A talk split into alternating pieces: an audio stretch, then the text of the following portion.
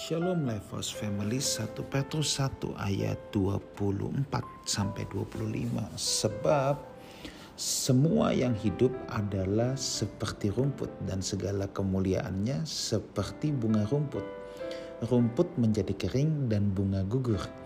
Tetapi firman Tuhan tetap untuk selama-lamanya. Inilah firman yang disampaikan Injil kepada kamu. Saudaraku, Alkitab mengingatkan kita bahwa semua yang hidup seperti rumput. Ya. Semua yang hidup termasuk hidup kita sendiri saudara ya. Usia kita ya. Umur hidup kita itu seperti rumput. Artinya satu hari nanti pasti jadi kering. Pasti akan menjadi bunga gugur. Saudara, kalau hari ini saudara yang mendengarkan live message ini, saudara sedang berada di usia produktif, maka kita harus mengingat bahwa satu hari kelak hidup kita menjadi kering. Hidup kita akan menjadi bunga gugur. Kenapa kita harus mengingat akan hal ini? Supaya kita tidak menjadi jumawa, supaya kita tidak menjadi sombong. Kadangkala ketika seseorang berada di puncak-puncak top formnya, ya, puncak prestasinya, puncak kehidupannya. Tanpa kita sadar sering kali kita merasa dalam tanda petik kita memiliki dunia. Kita merasa kita yang punya segalanya. Kita memiliki dunia. Sehingga tanpa kita sadar kita menjadi arogan. Sikap kita menjadi arogan semena-mena terhadap sesama. Itu harus kita ingat saudara.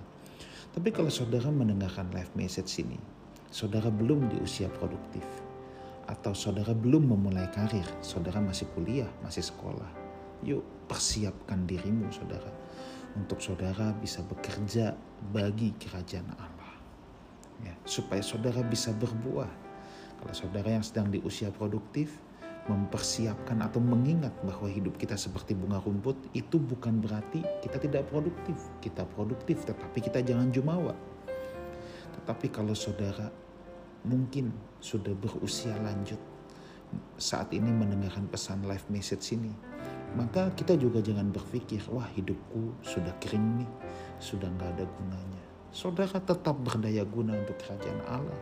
Pastikan sebelum kita gugur, sebelum kita meninggalkan dunia ini, kita telah meninggalkan warisan iman, warisan generasi kepada anak cucu kita kita sudah mewariskan pengenalan akan Tuhan. Kita mewariskan takut akan Tuhan, saudaraku.